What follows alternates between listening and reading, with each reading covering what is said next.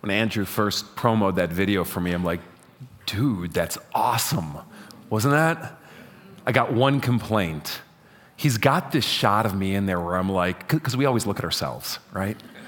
He's got this shot of me in there where I'm like, ooh, like, just kills me, man, every time.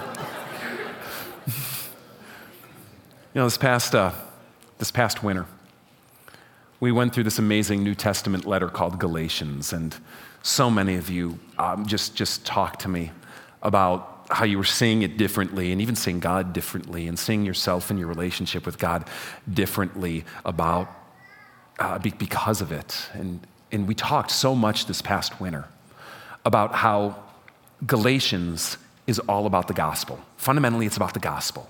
And the gospel is fundamentally about what God has done for you through Christ, not about what you do. But peppered throughout, you may have seen this, was the Holy Spirit. Paul will write things in Galatians like this that you receive the Holy Spirit because you believe the gospel.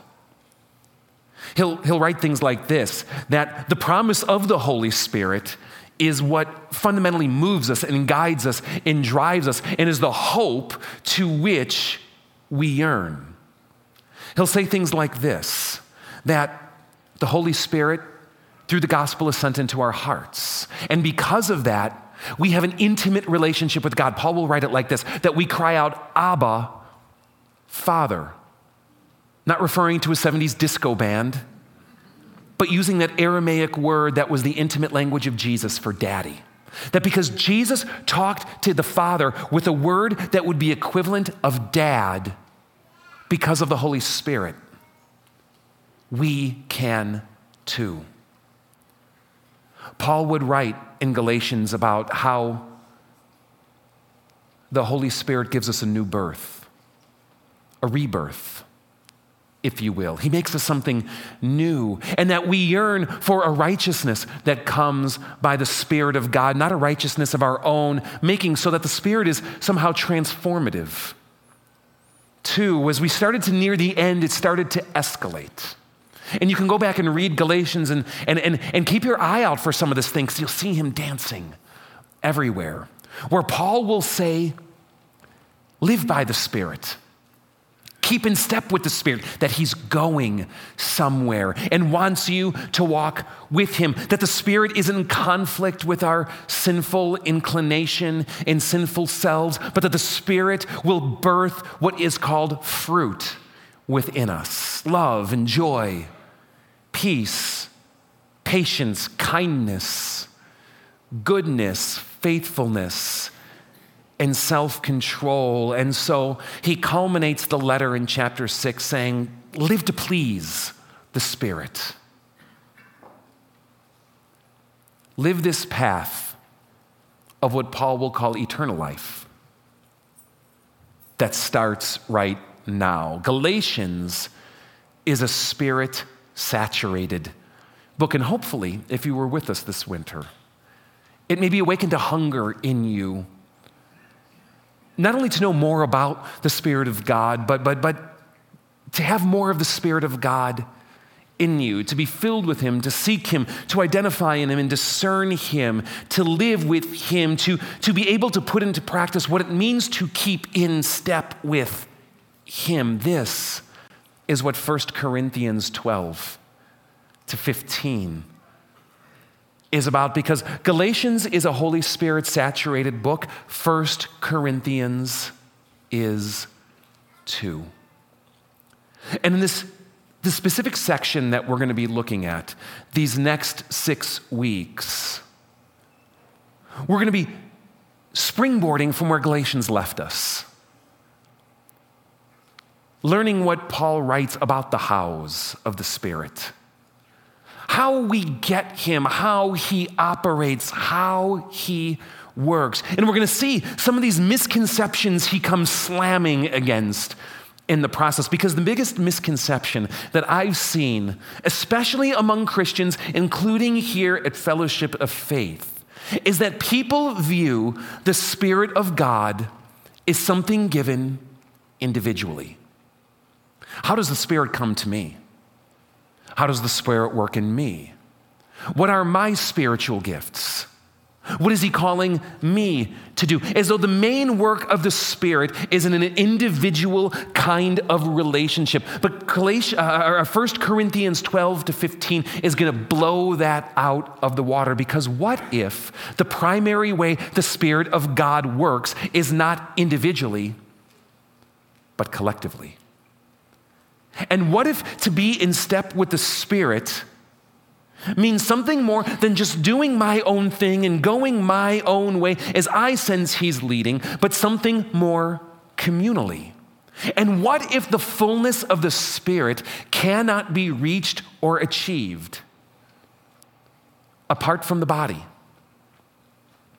These are things I'd like you to keep in mind as we jump into this next section of the Bible together. So let's jump into it. 1 Corinthians chapter 12. Here's the opening line. Now about spiritual things, brothers and sisters. I do not want you to be ignorant. Paul writes to him, now, about spiritual things. I'm going to talk to you about spiritual things. A lot of your translations will have the word gifts, but I like this way of putting it better.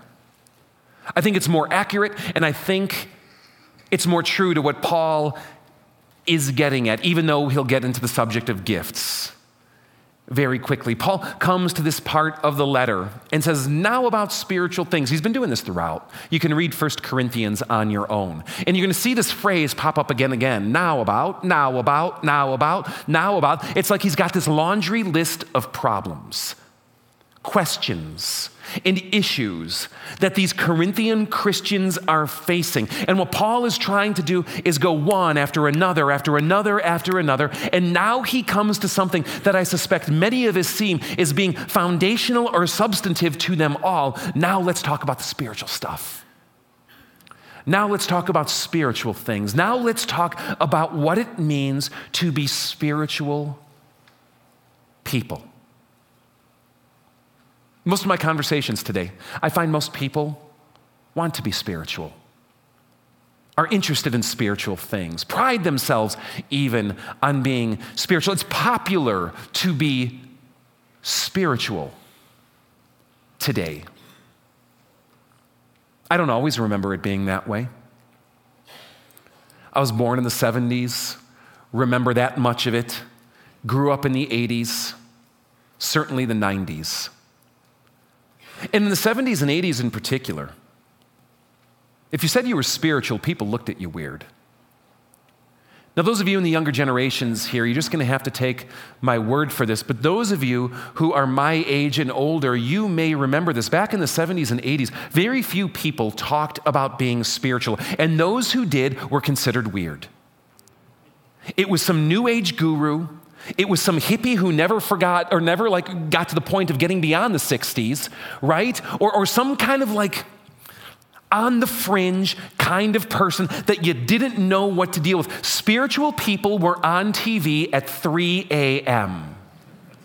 Doing their readings and selling their wares. And for those of you who are younger, yes, we used to have to watch TV on its own timeline.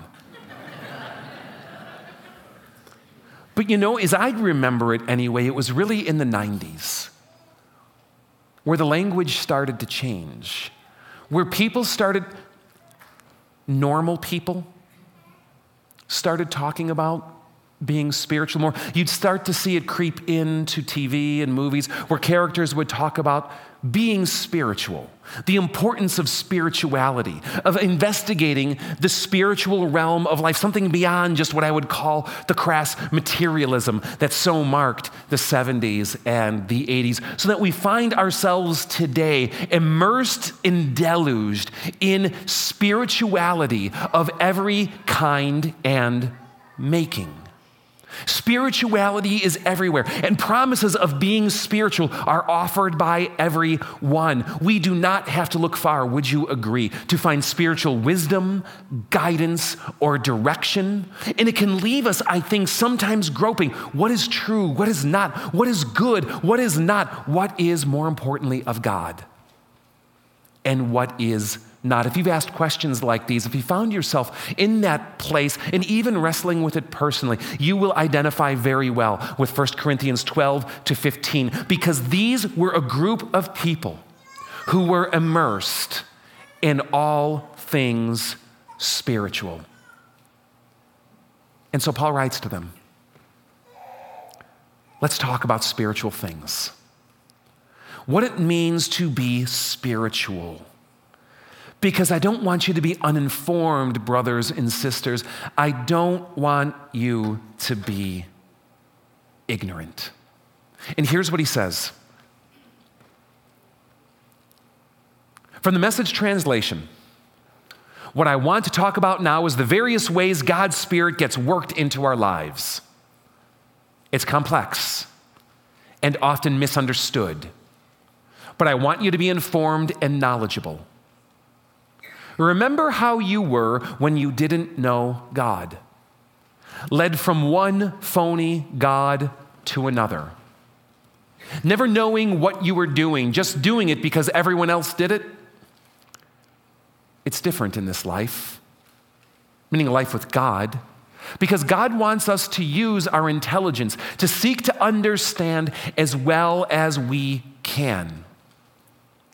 For instance, by using your heads, you know perfectly well that the Spirit of God would never prompt anyone to say, Jesus be cursed, nor would anyone be inclined to say, Jesus is Lord, without the Holy Spirit.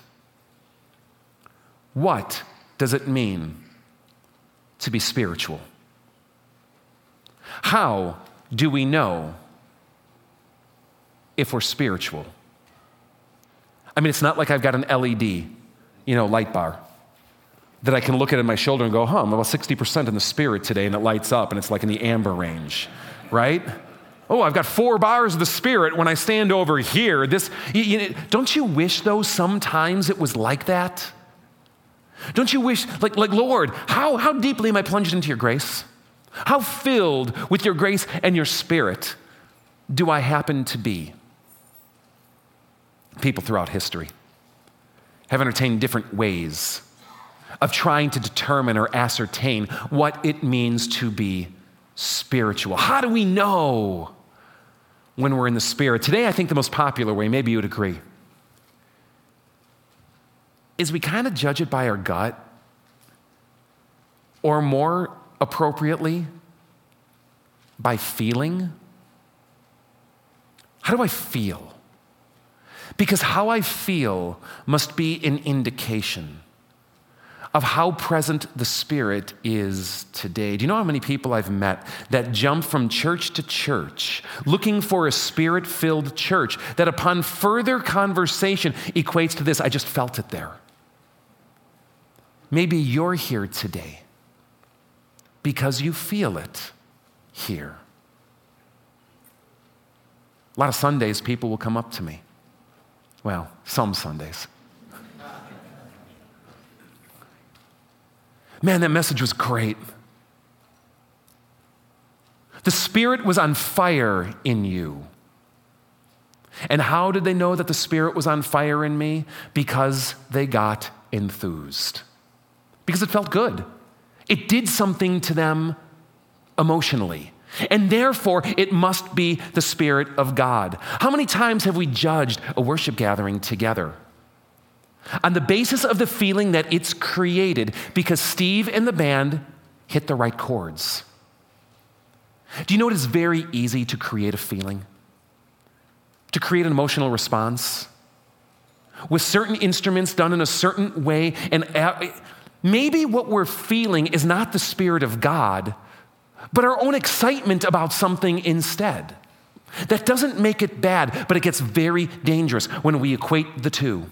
I remember a time in my life when God became very, very real to me. God has always been real, but it started coming alive in me. And I remember for the first time when I would pray, I would feel something when I would pray for forgiveness. I would feel that spirit wash over me and feel released from sins with joy in its place. Praise be to God for gifts like these. But then I remember when it didn't happen. And I remember when it didn't happen in a time of crisis. I remember when it happened, didn't happen in a time of crisis and emotional agony. Firmly convinced of the opposite opinion that because I didn't feel it, the Holy Spirit wasn't with me.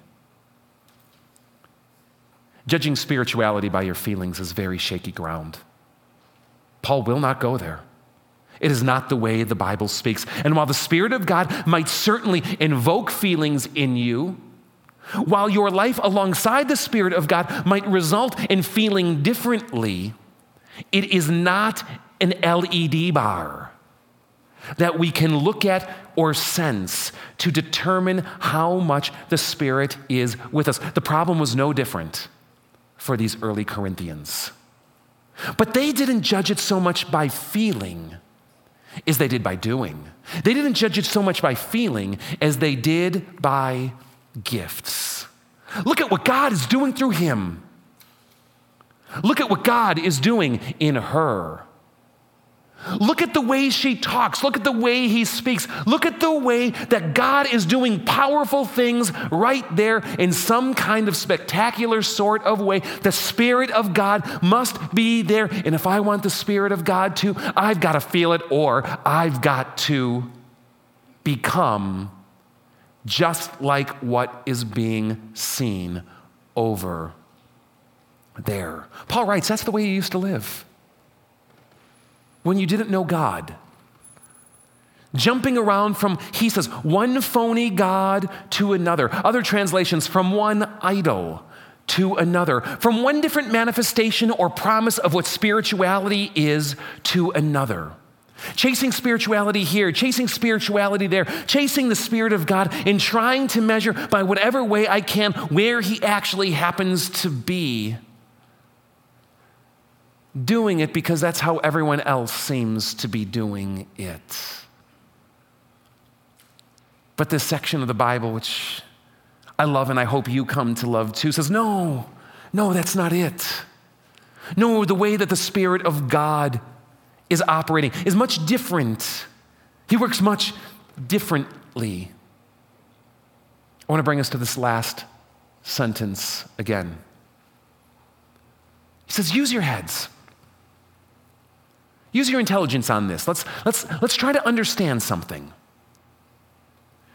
You know perfectly well that the Spirit of God would never prompt anyone to say, Jesus be cursed. Seems pretty self evident. Would you agree? Nor would anyone be inclined to say, Jesus is Lord, without the Holy Spirit. Do you know what it means to be spiritual? From a biblical definition, it means to have the Holy Spirit. That sounds pretty self evident, doesn't it? But not everyone has the Holy Spirit, mind you. Not everyone has the Holy Spirit, no, no matter how inspired, enthused, emotional, successful, or powerful they might be. Make no mistake, the Holy Spirit is working on everyone, calling everyone, reaching out to everyone, but that is different than having Him having Him inside of you, being filled with Him. What it means from a biblical point of view, from Jesus' point of view, to be spiritual is to have the Holy Spirit. And how do you know if you have the Holy Spirit? You proclaim Jesus as Lord. It's as simple as that. Because what the Holy Spirit fundamentally does is lead you to Jesus.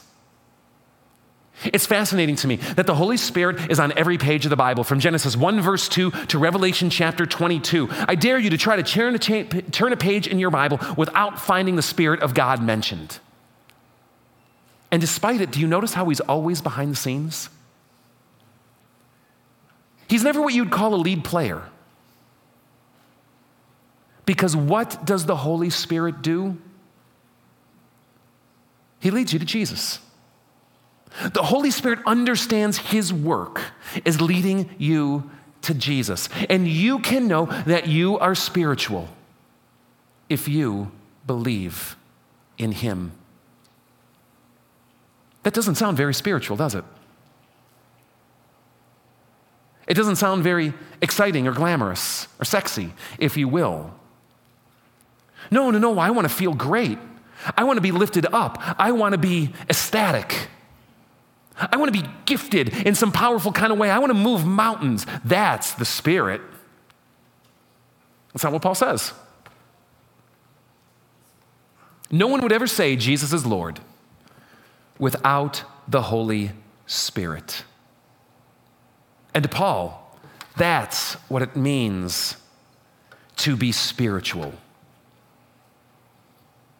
But it's so easy to be captured by all other kinds of spirituality. Now, today I'm not going to take you deep into the culture of Corinth.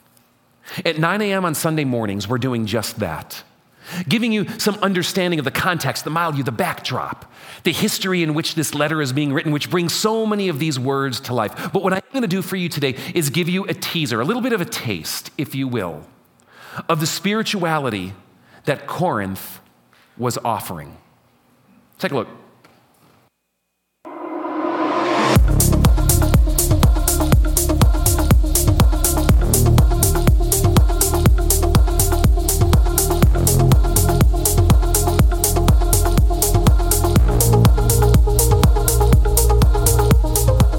Hello world travelers, I'm Marty Brown, ambassador of the city of Corinth, the city of glitz and glamour, where the rich come to play and the parents say, stay away.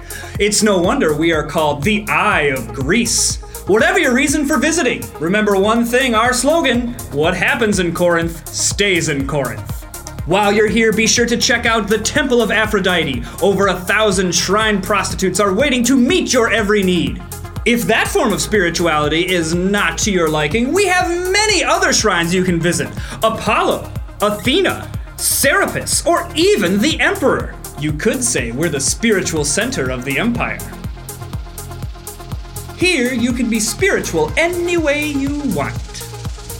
If you want to get rich, you've come to the right place. Corinth has one gift to give money! Strike your fortune, win it big! There's no greater gift that the gods have to give. Come and play or live and stay. Get Corinthianized! I'm Marty Brown, and remember what happens in Corinth stays in Corinth.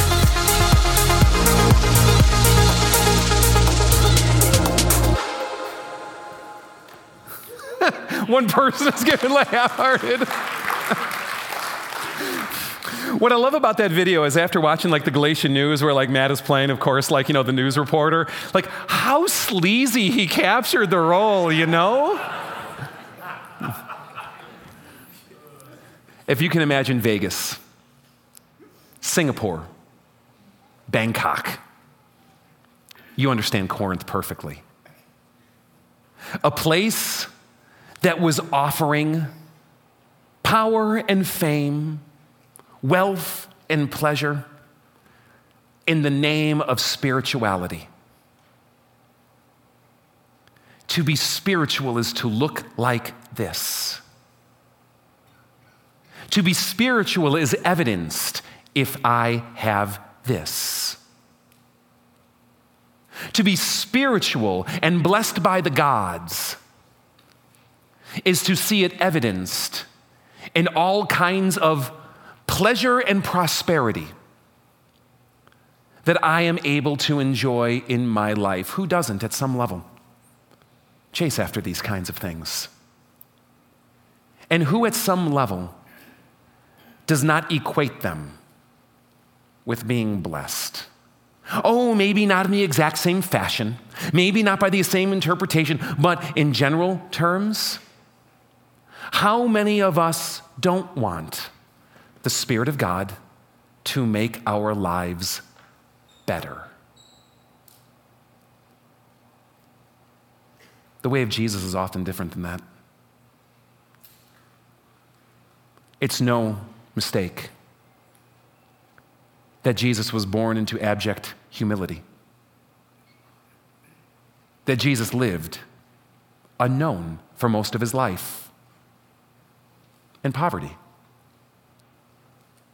that Jesus died shamefully. I want to share a passage with you earlier in 1 Corinthians that talks about exactly this. Paul writes, Brothers and sisters, think of what you were when you were called. Not many of you were wise by human standards, not many influential, not many of noble birth, but God chose the foolish things of this world.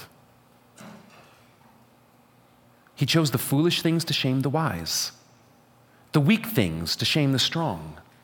He chose the lowly things of this world and the despised things and the things that are not to nullify the things that are, so that no one may boast before him. It is because of him that you are in Christ Jesus, who has become our wisdom, our righteousness, our holiness, our redemption. So let he who boasts boast in the Lord. That the Holy Spirit has a very different agenda than what the popular forms of spirituality, both then and now, are promising. And what 1 Corinthians 12 through 15 is going to unpack for us is exactly what that spirituality entails, what it means to live by the Spirit. Paul goes on. He writes, There are different kinds of gifts, but the same Spirit distributes them. There are different kinds of service, but the same Lord. There are different kinds of working, but in all of them and in everyone, it is the same God at work. Have you ever heard of the word charisma? Have you ever heard of a charismatic? 12 verse 4 there are different kinds of charismas, but the same spirit, spirit distributes them. There are different kinds of charismas. Back in the 70s and 80s, Christians liked to divide and debate over who is charismatic and who is not charismatic. Fortunately, at least from my vantage point, I don't see those divisions as strong today. But back then, it basically meant this Who is filled in a spectacular way with spectacular gifts of the Spirit and says that these gifts are what we should seek versus those who don't. And by extension, which are the churches that live filled with an energy, if you will, or an excitement or a feeling of the Spirit, and which are those that don't? Those of you who grew up in this church tradition, you can guess what side of the fence the Lutheran Church Missouri Synod fell on. And that one. In many ways to their shame, but not completely. I want to break this word down for you because it's important and it's going to steer what we think about the Spirit of God and spirituality. There are different kinds of charisma. When I hear the word charisma, taken out of a biblical context, what I kind of think about is just like an attribute. Those of you who play D&D, you know what I'm talking about. It's number six. Those of you who don't, just go with me. Magnetism, influence, attraction, a way to inspire or influence others. All of these are kind of what goes into what we think of someone who has charisma, isn't it? But it's just a Greek word that means gift. Maybe a little bit more nuanced, a grace gift, because all gifts that we have are from God. It is a grace gift. But you know what's fascinating to me? Not just in this passage, but do you know how the Bible will talk about gifts? Well, after this, Paul will go on. He'll share just a few. He'll say things like this Now, to each one, the manifestation of the Spirit is given for the common good. To one, there is given through the Spirit the message of wisdom. To another, the message of knowledge by means of the same Spirit. To another, faith by the same Spirit. To another, gifts of healing by that one Spirit. To another, miraculous powers. To another, prophecy. To another, distinguishing between spirits. To another, speaking in different kinds of tongues. And still to another, the interpretation of tongues. Can I ask you, as I read that list, were there certain ones going, man, I wish I had that one? All of these are the work of one and the same Spirit. All of them are charismas. All of them are spiritual gifts. But the Bible doesn't stop there. If you read the Bible, it goes on further. Do you know what else it talks about as a spiritual gift? Marriage. In 1 Corinthians 7, marriage is called a charisma, a spiritual gift of God. You don't have to raise your hand, but who of you here are married? That what you have is a gift of God. Now, I know that some of you are doubting that right now. and if you are, listen all the more. What you have is truly a gift of God, it is a charism from Him. Those of you who want to be married, you're yearning for a gift of God. But in 1 Corinthians 7, do you know what Paul also calls a spiritual gift? Celibacy. Who wants that one? Those of you who are celibate and likely struggling with it, Paul says it's a gift of God.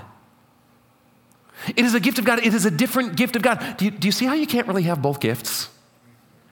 How one gift kind of even disqualifies the other gift.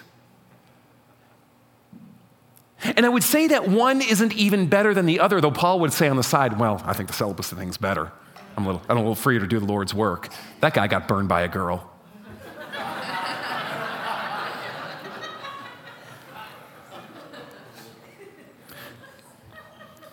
To praise God for the gift He has given us, as opposed to the gift we think we're supposed to have or what the gift we think is supposed to look like. God manifests His Spirit and therefore spirituality in a multiplicity of ways. The Bible itself will even call salvation a charisma, a gift of God, which means, broadly speaking, every Christian is a charismatic because every Christian has received the gift of the Spirit, and through him, the gifts of God. And Paul will say that there are different kinds, all spiritual, all of the Spirit, different kinds of service, but the same Lord working them, different kinds of working, different kinds of, here's, here's the next Greek word energema, energema, energe. You hear an English word in there? The same kinds of energy. But all of them and in everyone, it is the same God at work. The Holy Spirit works. He does something, He gives power. Grace is power. Grace is the power of God. It is the energy of God that He gives alive and at work in you. It makes me think of something that Jesus once said. It was on Maundy, Thursday, where he was gathered with his disciples and he said, I'm the vine, you are the branches, right? And the branches come out of the vine. If you remain in me and I in you, you'll bear much fruit. Apart from me, you can do nothing. It's always fun, struck me as fascinating because obviously they could do something. People do something all the time who aren't in Jesus. I see people who aren't in Jesus all the time walking, talking, eating, many who are successful in life and doing all kinds of hosts of other things, both good and bad. So he can't be meaning they can't do like anything, like I'm just like catatonic, frozen. He's got to mean something else instead. And I love that vine branch metaphor. I think what Jesus is saying is I'm the power source, the Holy Spirit is the plug. He's the wire that leads to you. In my back pocket, I've got a wonderful device. I love this thing. I imagine if my phone had a mind, if it could get cocky. Because watch this. And it's connected to nothing. I wonder if my phone could think that it could do just well on its own, be vital and alive, filled with energy of its own power. But do you know what happens to this thing? Especially if I have Wi Fi and location turned on? You know what happens to this thing. It dies. It runs out of juice. It needs to be hooked in. Otherwise, it can do nothing except maybe to hold my paper in place on a windy day. Jesus says, If you remain in me and I in you, you will bear much fruit. But apart from me, you can do nothing. There is so much that I want to talk to you about regarding spirituality. And these next several weeks will do just that. But today, I think it's well enough to leave it here. And to simply leave you with the encouragement that to be spiritual is to be in Jesus, that He is the source, the strength, the power, and the flow through the Spirit of God of what it means to be a living spiritual being. And the rest of this letter of Corinthians is going to show us how to tap into that.